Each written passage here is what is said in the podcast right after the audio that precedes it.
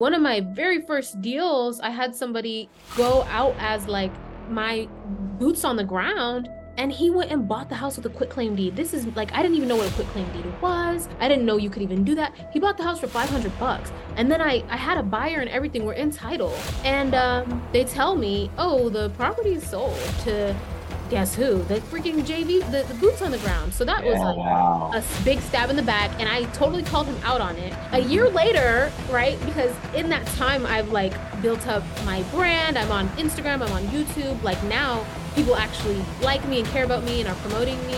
A year later, I get a cash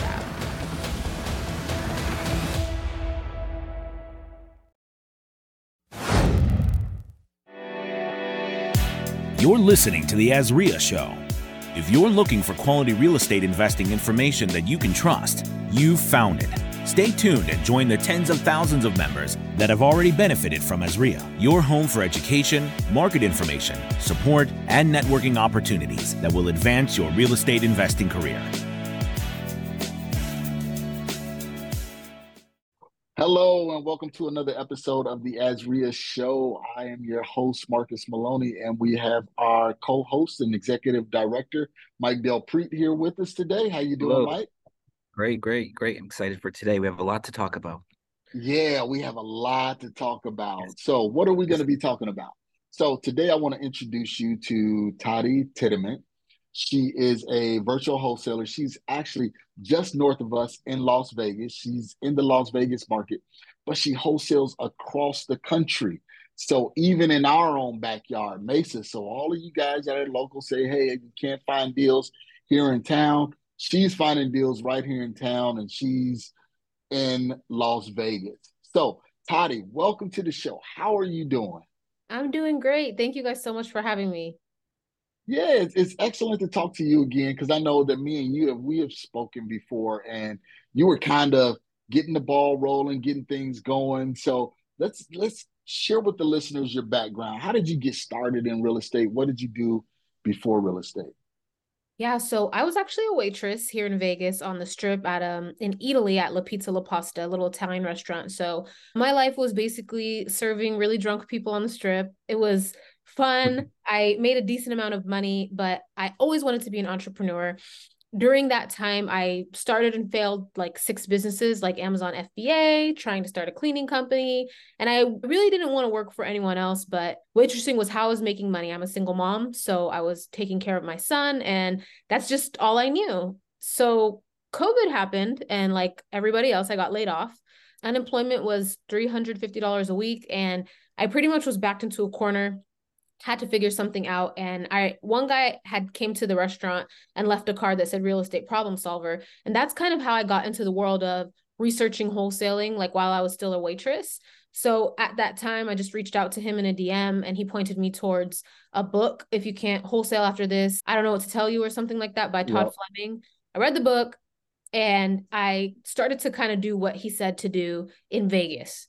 And it was really, really hard. So in that time, I'm in like a YouTube wormhole, watching Brant Daniels, watching Jerry Norton, you know, and everybody on YouTube was saying, just start calling people on a dialer. Don't overthink it. Just jump into it. So I got a list in Vegas, got on the dialer, and it was a bloodbath. Everyone was hanging up on me, cussing me out. I was like losing morale really quickly.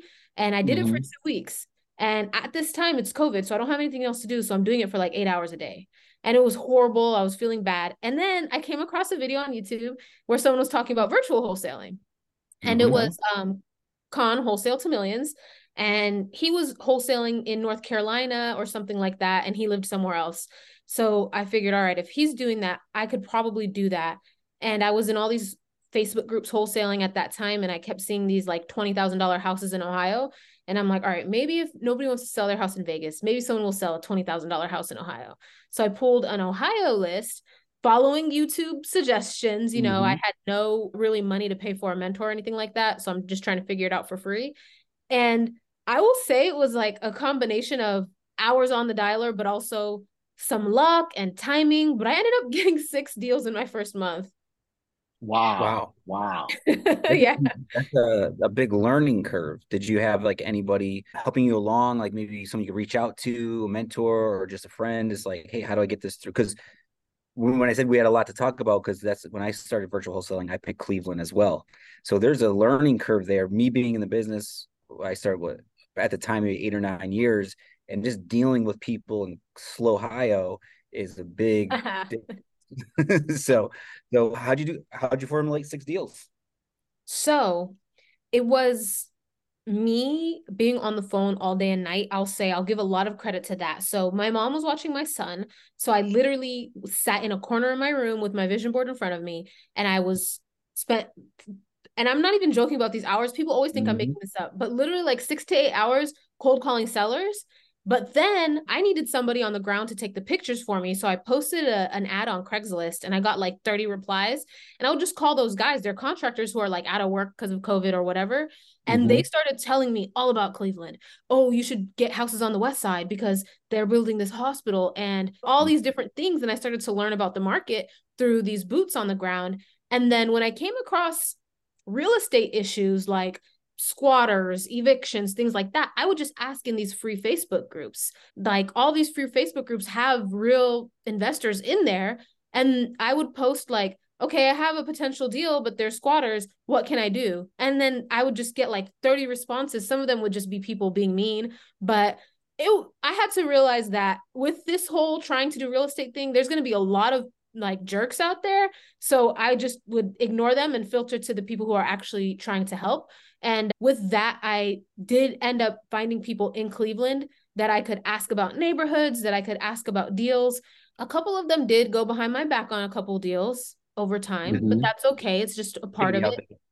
Yeah. It's just a part of it. So I didn't let any of those things stop me, just because I had, once that first seller said, yes, I want to sell, that was like my proof of concept that it was going to work.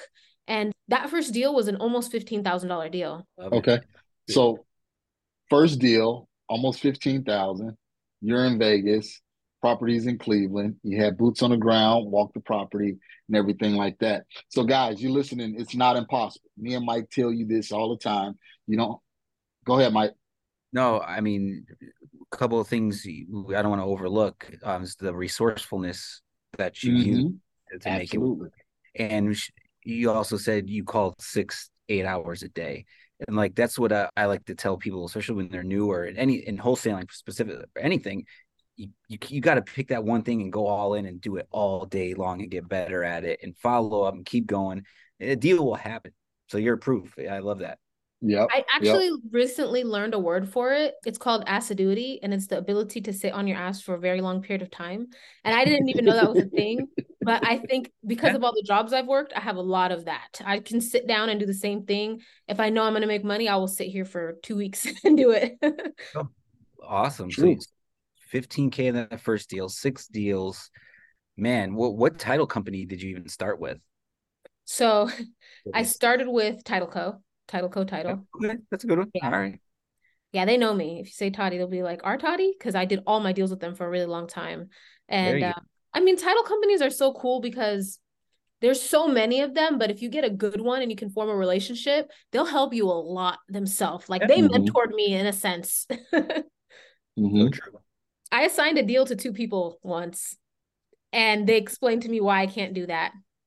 And to me, I'm doing it as a backup. I'm like, if the first guy doesn't close, I gotta have somebody else. And they were like, right. That's not legal. I was like, oh no, I didn't know that. Hey, you only learn by doing. That's true. That's true. But like Mike was saying, you're very resourceful, because you said, but I don't know this market. I'm just gonna post an ad on Craigslist and just start talking to the contractors, talking to people. You wasn't afraid. You didn't let those roadblocks stop you, and you overcame. And because of that, you ended up being successful. And that's one of the things that we tell people is you got to break through those barriers. And once you break through those barriers, you'll have that halo, because now it's like everything will seem to work. It would all seem to line up, but you got to get through that time. What were some of the things that you were going through psychologically before you closed that first deal, if you can remember?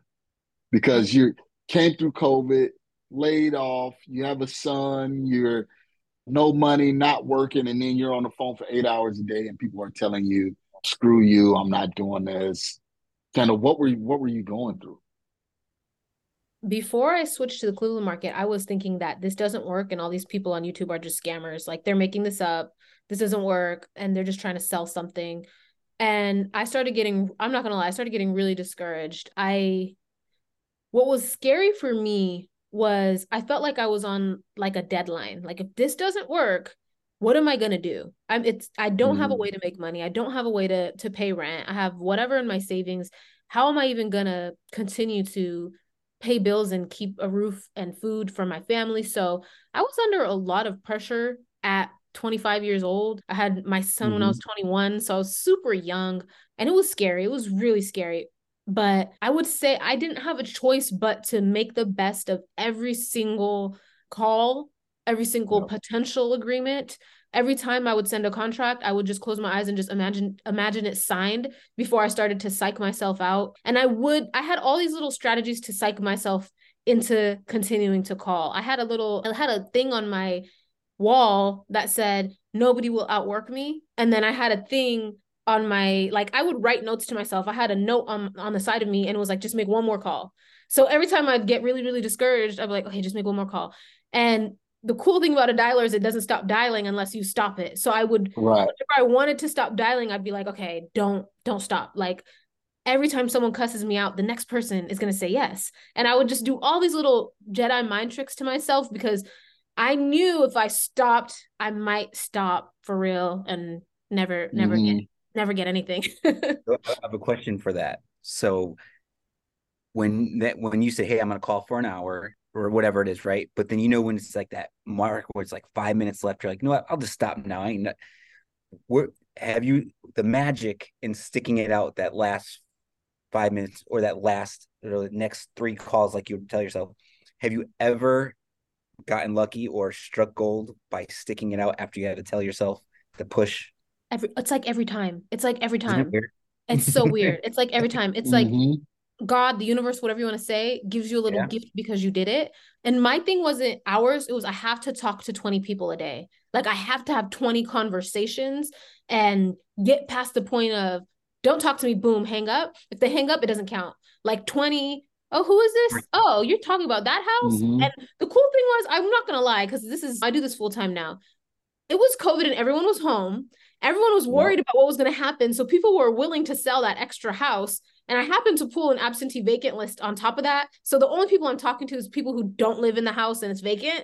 So it was, I'm not going to lie, it was a combination of those perfect things came together, because 6 deals in a month as a single person is really not typical. It's not typical. It was, I got lucky in the fact that those 3 things happened. But at the same time, like, I would be on person 13 and be tired and my eyes would hurt from looking at the computer. And my mom would be like, you haven't eaten or drinking water today. And I'd be feeling guilty for not being around my son. And those were all really hard things to deal with. I felt like a terrible mom, but I had to tell myself, if you want any of those things on your vision board, and I always have a vision board on my wall right in front of me when I work. If you want any of those things, like, this is just a part of it. And it was really hard. It was really hard to get through that time. And one thing I can say, Tadi, is that I don't want you to say that you were lucky, because it was the opportunity meets the preparation and the persistence. If you wouldn't have went through all of the persistence and being prepared, then that luck wouldn't have happened. Because think about all of the other people that were thinking the same thing. They were thinking like, okay, it's COVID. Nobody want to sell their house. How am I going to get in touch with them? How am I going to walk the property? It's COVID. So people were looking at it the totally different direction, but you were looking at it as, hey, everybody's home because nobody can go anywhere. They have an extra house. They need to sell it. There's uncertainty in the market. So because you took that positive mindset, you were able to close those 6 deals versus somebody else that got started at the same time and it just never did anything. You're right. Because if I would have gave up after Vegas kicked me down, then I wouldn't have got the luck of Cleveland. So you're right. Yeah. Question. I remember, how did it feel when you went from calling Vegas to calling Cleveland? I was talking to everybody, and it was so good. Crazy? Yeah, people wanted to talk and I I was the person, I would talk to somebody for an hour and a half. I didn't care. I know all of their kids' names, their brothers and sisters. Like, I was just trying to figure out what the heck I was doing. So I didn't mind. Mm-hmm. And that was my that was like my little secret weapon of just talking to them forever until they really liked me. And I would tell them, I've never done a deal. I'm trying to find a house to buy. Trust. Build trust. Yep. Or, yeah. Trust. I don't know. I'm sorry. Ahead, I just know from being in Phoenix, like, how competitive it's just like Vegas, right? So it's, but when I started calling Cleveland, it was just like, hey, yeah, what you got? I'll talk. It's like, what?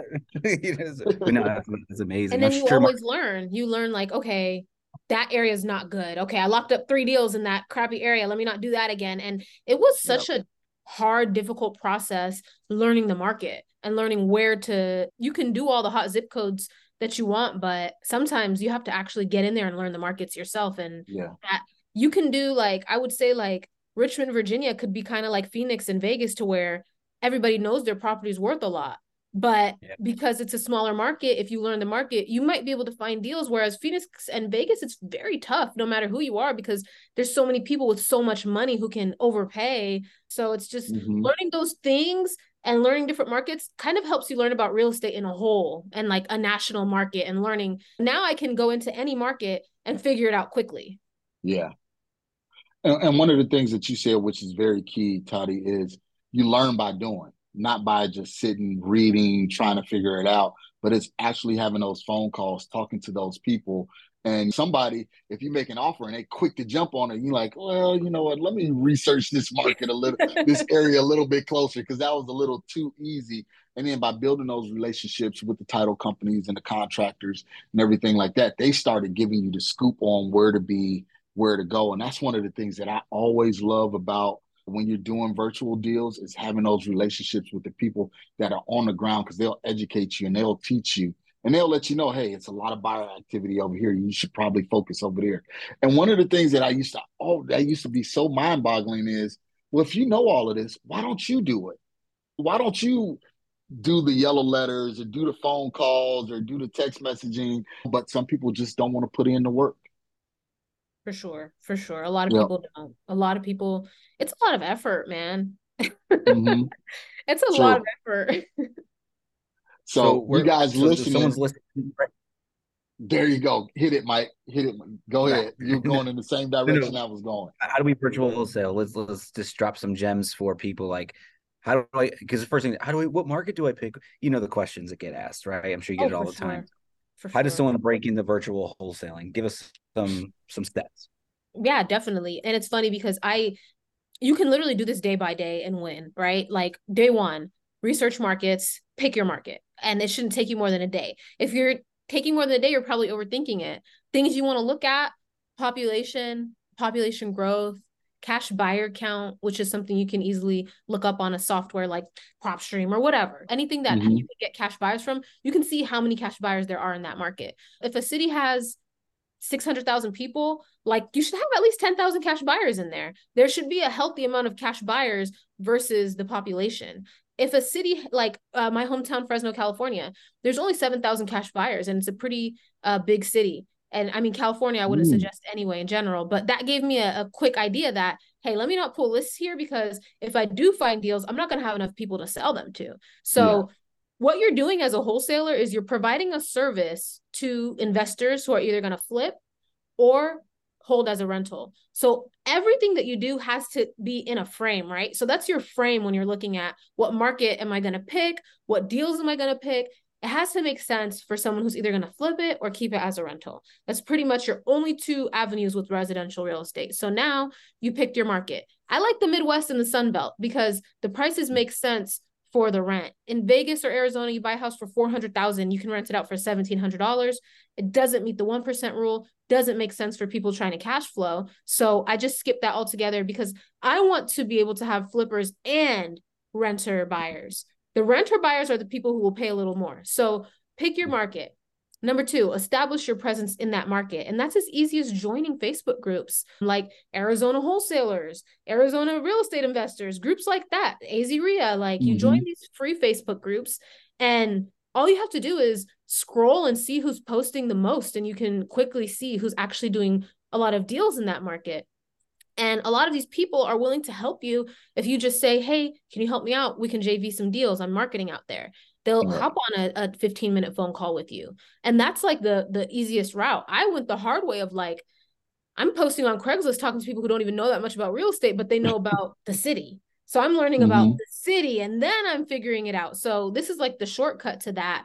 Agents who are in those investor groups will be a help because they're agents who work with investors. And then just looking at the deals that are being posted and seeing how many people are commenting on them, because if a deal in a certain area is getting 20 comments and a deal in another area is getting 2, I'll bet that deal with the 20 comments is in a better area to pull a list from. You can use a Zach Ginn or Max Maxwell's cash buyer list hack to figure out the hot zip codes to pull your first list from. Then you can use $100 software, like whatever, Batch, PropStream, there's so many of them, or free one like PropWire, and pull your first list, put it in a dialer. Dialers are $100, $150 a month. So I'd say start up, have like $500. Get the list, skip trace it, put it in a dialer, and free, you know, all the free scripts are out there. Get a free script and literally, do you want to sell your house? How much do you want for it? And most importantly, try to get some kind of a connection with the seller. If you don't get any type of emotional connection, it's going to be very hard to get to the numbers part and have it go your way. So just trying to find some type of rapport with them, like, oh, you're a runner. I love to run. Or is that a baby in the background? Oh, how old is the baby? Or is that a dog in the background? Or things like that. I have kids, so it's easy for me to build rapport with people who have kids or grandkids. So I use kids a lot. And once you have a relationship, go to that same software you pulled the list from, find the lowest priced house in that area within a mile, and just throw that number out. Like, because if it's the lowest price, like my first deal, there was stuff selling for like 40s and 30s, but I saw one for 15. So I threw out 15 and he said yes. And that's how I got a $15,000 spread. They might say, no, F you, that's crazy. And then you can just say, I wasn't offering that. I was just telling you what I saw, you know. What do you really want? I like that. What do you really want? And then that's it. You have a deal. You just dropped a good comp hack right there, because traditionally it's like, hey, what's ARV minus cost of selling, profit, renovation, da da da, da all the way down. But no, we're comping cash buyers, right? Like, you just look for those cash buyers in that area. That's what they're paying. Yeah, you can't do that virtually because that formula doesn't work for everywhere. Like Cleveland, come on, 70% of ARV, you're going to get laughed at if you post a 70% of ARV deal. But Arizona and Vegas all day. So you have to know your market. But because when you're first starting, you're not going to know your market, going with cash comps is very important. Awesome. Good stuff. So, okay, so we got, now you found the lowest, you found the cash comps, you gave it to the seller, they said yes. Then what do you do? And then you send an agreement. And an agreement, if you don't have one, there's so many free ones out there. And like, you know how they have the free, you Google free purchase contract or whatever. All you have to do is just copy the words like onto a doc. You don't have to buy it. You just have to like read it and type it up. Like, it's not that hard. People make it so much harder than it is. And an agreement only needs to have the address, the people who are buying it, the purchase price. It needs to say and or signed if you're going to sign it. And then some terms like a closing date and an earnest money amount. That's really it. I have a simple like one page, eight clause contract. And I've been using that same one. If it's in a more expensive market, I have like a sophisticated 12-pager because someone in Phoenix would like laugh at me for the one page, but Cleveland and those little Midwest markets, a one pager is smart. If the property is under 100K, like a one page is smart and simple, and they'll sign it faster. And then you use a software like DocuSign. PandaDoc is free. DocuSign has a free 30-day trial to send your first agreement. They sign it, and now you have an assignable contract. Now all you have to do is go to those same Facebook groups and post the deal without putting the address, the zip code, the details, and some pictures. And people will comment on it, DM you, drop their email. And now you have people to start talking about the house to. And the next very important step is listen to the buyer feedback. Don't be the person that thinks this market that you don't know. If people tell you like, hey, that's a bad street. If two buyers say the same thing, I'm paying attention to that. Are you using those details to go back and renegotiate with the seller if needed? If needed, yeah, if needed. But hopefully, because we did cash comps, we still locked it up low enough. Lock it up at cash comps and then sell it for the, so I always say this, but the mode. So remember like mean, median, mode, and range. The mode is the most often occurring number. So if I lock it up for 15, but I see on there, 30, 30, 30, 30, 24, 40, 30. I'm going to market it for 30 because we're still in cash comparables, but I'm marketing it at the most often occurring number. If there's pictures, it helps because you want to make sure it's an apples to apples condition, but if not, you can't go wrong with the mode. Don't go try to put it for the highest cash comp though, because likely that's going to be like something that just needs paint and carpet. And again, you want to try to figure out condition and do apples to apples if you can. But if you don't know, the mode is a safe number to go market it at. Awesome. Perfect. Nice. Good stuff, guys. So you all should be taking notes because Tadi is giving you a lot of good information right there. Tadi, it was one thing that you said that I didn't want to overlook. You said, when I'm sending out a deal, I don't like to put the entire address out there. Why is that? Because people will, it's public. Anyone can see that and then look up the seller and then be like, hey, this girl is wholesaling your house. I'm a real buyer.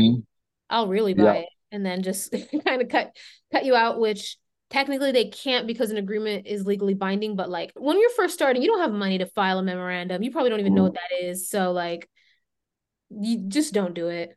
And you want not only that control. Yeah, you don't want the hassles either, because then that seller calls you and say, hey, I got a call from somebody said that you're wholesaling my house and they sent me the email or the picture or the link or whatever that you sent to your buyers. That's common. It happens. So guys, listen to what Tadi is saying. What I'm saying. Oh, no, go ahead. Yeah, those wholesalers or investors, unsubscribe. Right? Don't listen, turn the podcast off. Like that happens here in Phoenix. You blast a deal out. I had a deal where when you build relationships, they're like, you have your friends like, hey, move this deal for me. So you blast it out.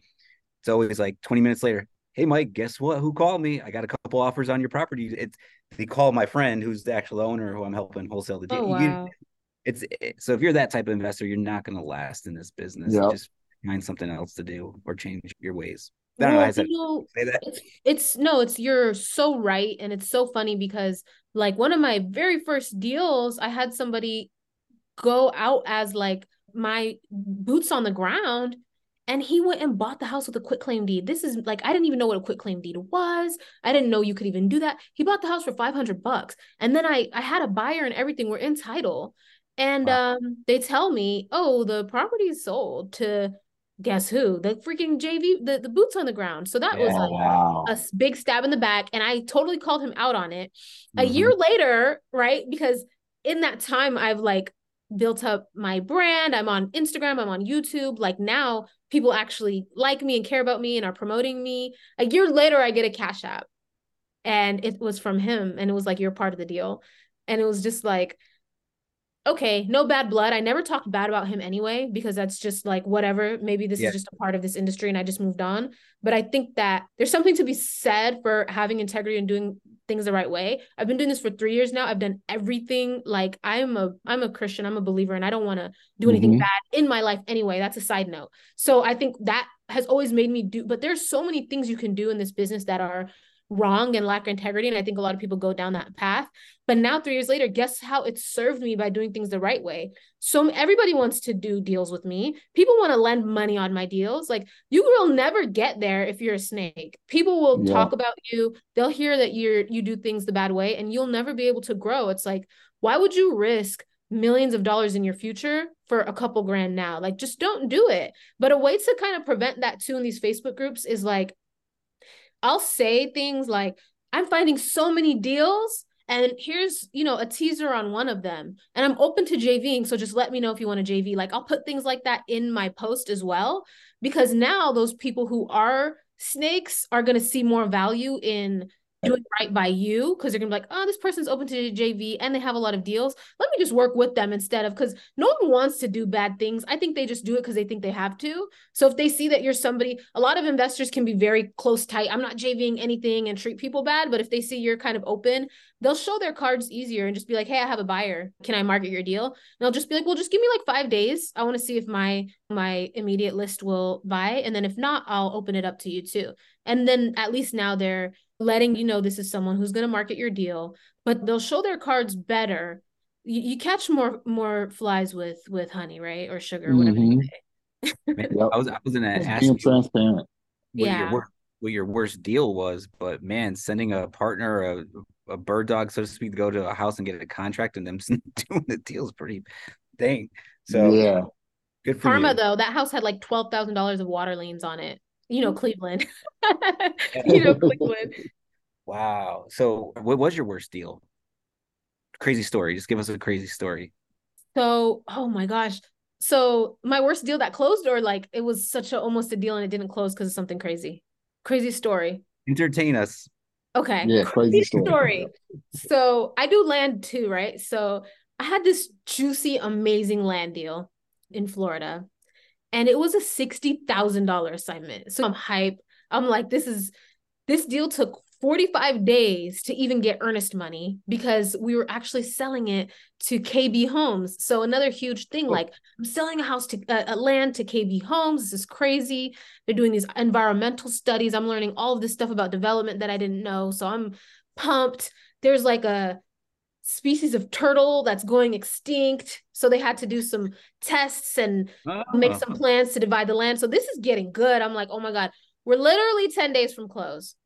10 days from close. And this goes to having the right title company.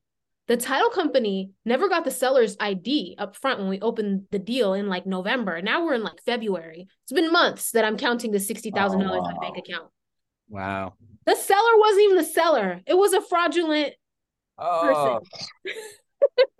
Oh, wow. So now we don't have a deal. And then KB Homes thinks that I'm a part of this freaking fraud. Yeah, you the scammer. Yeah. So it was like, oh my God, I'm so sorry. We had no idea. And it's on the title company, right? Because I don't get seller's IDs ever. I've never got a seller's ID myself. It's always a title company.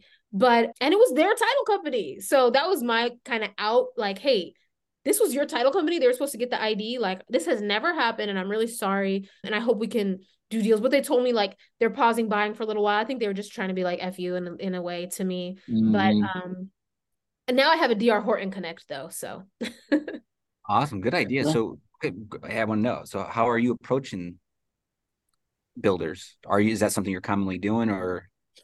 So not commonly, but when we find a land deal in an area that's being developed. So it's so crazy how simple it is because you wouldn't think it was this simple, but you find their, like, usually they have an office there. I was living in Florida for a while, but even if they don't have like an office that you can walk into, you can call and you can ask for their acquisition department. And there's some companies like National Land Realty that buy a lot of land that are a lot easier to access. DR Horton and KB Homes, they might throw you in like a runaround, like, I don't know, we'll send you here. But eventually you'll get an email or a phone number for someone who's connected to an acquisitions department.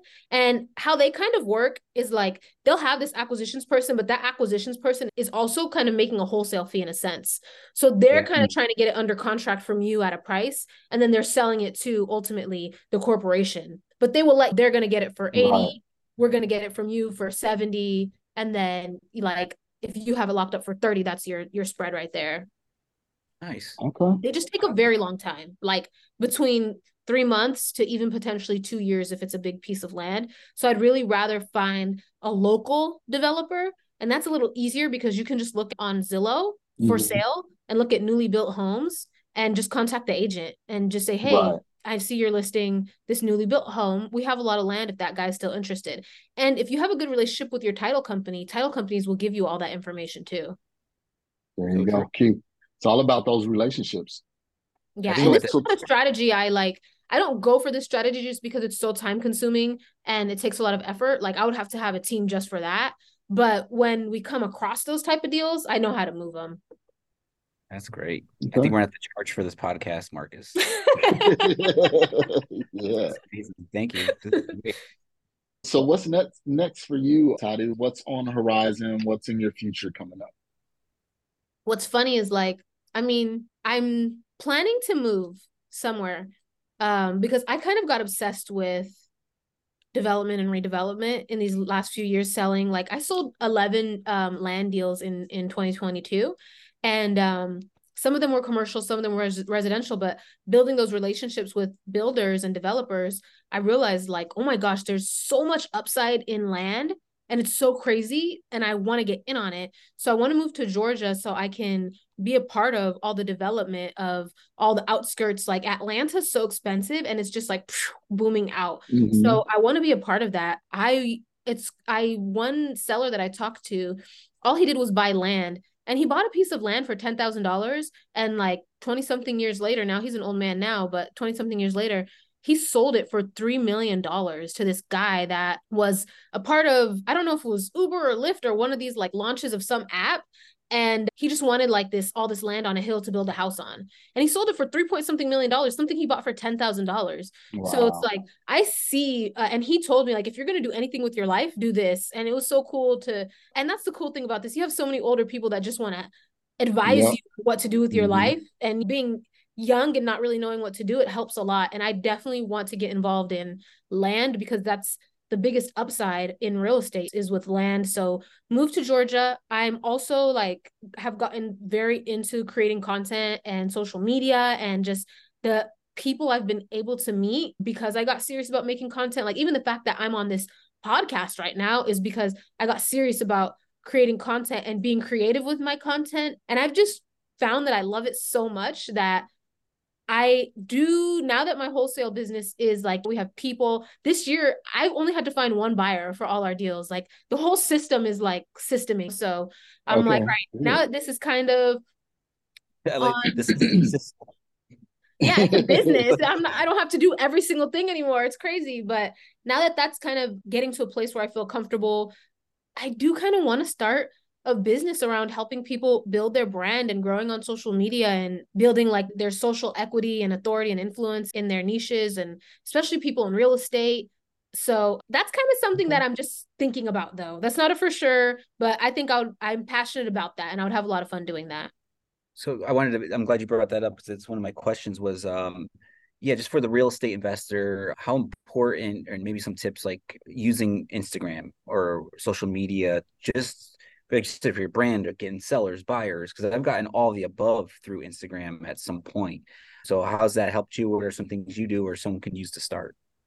Yeah, it's crazy because social media, I had my daughter in 2021 and I did $40,000 of JV deals in my own postpartum. I was not marketing. I was not closing deals. I was literally just getting leads from people on Instagram that they already locked up a deal and I'm putting it out and I'm able to sell it to my friends in Cleveland and stuff because of Instagram. Like I was able to create my own maternity leave. So I can't stress the value of social media. I've had so much more value from the relationships I've got because of social media than any deals that I've done. And I've done a lot of deals. So it's like deals, buyers, money. There's so many people who want to invest into things. And if they believe in you because they see that you're consistent, the fact that I'm consistent in social media shows people that I'm consistent with my life, you know? And I have people that want to lend money and I don't even have a deal for them to lend on. It's so cool. Like I didn't think that would ever be a thing in my life. Like people want to give me money. Like that's crazy. But it's the reality when you're in someone's face all the time, you become an authority. It's so important. Like it's so much more important than the deals you're doing. And I know that sounds naive or like a lot of people are like, oh, that silly social media stuff, but it's true. It's important. It's a multi-trillion dollar industry. Like it's crazy. Yeah.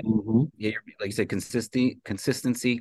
Like I love how you said it shows us how your whole life is around that. You're being familiar, so people are gonna start trusting you, and you know what I mean. So it's just their guards are coming down because they see you all the time. You're consistent. There's a lot of good things to it. That's amazing. So it's definitely, you did all those deals just off Instagram. That's amazing. Yeah, and you meet people who are like you. There's so many different personality types. Maybe somebody doesn't gravitate towards like my bubbly positive. That could be annoying to some people. And some people like how many people do like Andrew Tate, and he has such a controversial personality, but a lot of people you're able to find your tribe when you're consistent with posting, because you can just be yourself, and there's going to be people just like you out there who want to do what you want to do, and they're going to bring all their deals to you just because you're like them. I have so many moms, single moms or Black people or whatever, that are just like, I've never seen anybody talking about what you're talking about that looks like me, so I want to get help from you. And it's just leading with giving, like you guys are doing. You do this podcast and you help people, and people like me come on here and they give game that made them hundreds of thousands of dollars for free, because it's like, if you know that I'm going to do this consistently, you know that I'm really doing deals. I'm not out here trying to sell a horse or anything. So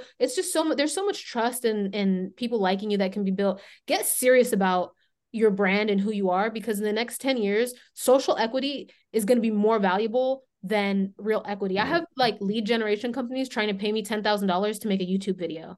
And I'm like, I'm not doing that, because I don't believe in your lead service, but if I did, then that's a potential sale deal. Yeah. That's, you think about, okay, you said someone's willing to pay you $10,000 to talk about their lead service, right? Which you don't even believe in. And you just explained how you got leads for free. For free. Yeah. So you didn't have to go buy a lead service. Like just so go buy the lead and pay thousands of dollars, or just do this for free and figure it out. 100%. Well, Tadi, thank you so much. Yeah. I mean, you gave a lot of information on today. You gave a lot of insight on what you're doing next, and everything like that. How can people reach out to you via Instagram, Facebook, Twitter? Where can we find you? Yeah, I am on all platforms at Tadi Virtual. Tadi Virtual, YouTube, Instagram, Facebook, TikTok. I don't know about Twitter anymore. Twitter's like X now or something. Yeah, X. I don't think I'm continuing. I think I'm good now. But on everything else, you can find me at Tadi Virtual. Awesome. Okay, sounds great. Thank you for being here. This was so fun. Yeah, thank you for another great episode of the AZREIA Show. You all know exactly what to do. Tadi gave you some great information, some great tips. Get out there, take the action that you need to take in order to be successful, because no one is going to give it to you. You have to go out there and get it. So with that being said, AZREIA want to welcome you to share with us. Let us know, give us some feedback on how we're doing. You can always give us a 5-star review and reach out to Tadi. She gave you her Instagram handle. Reach out to her and let her know the value that she brought to this episode. Awesome. Thank you so much. Thank you, guys. Bye. Thanks for listening to The AZREIA Show with your hosts, Marcus Maloney and Mike Del Prete. We hope you enjoyed this episode. If you found this information valuable, head over to azrea.org and learn more about our community.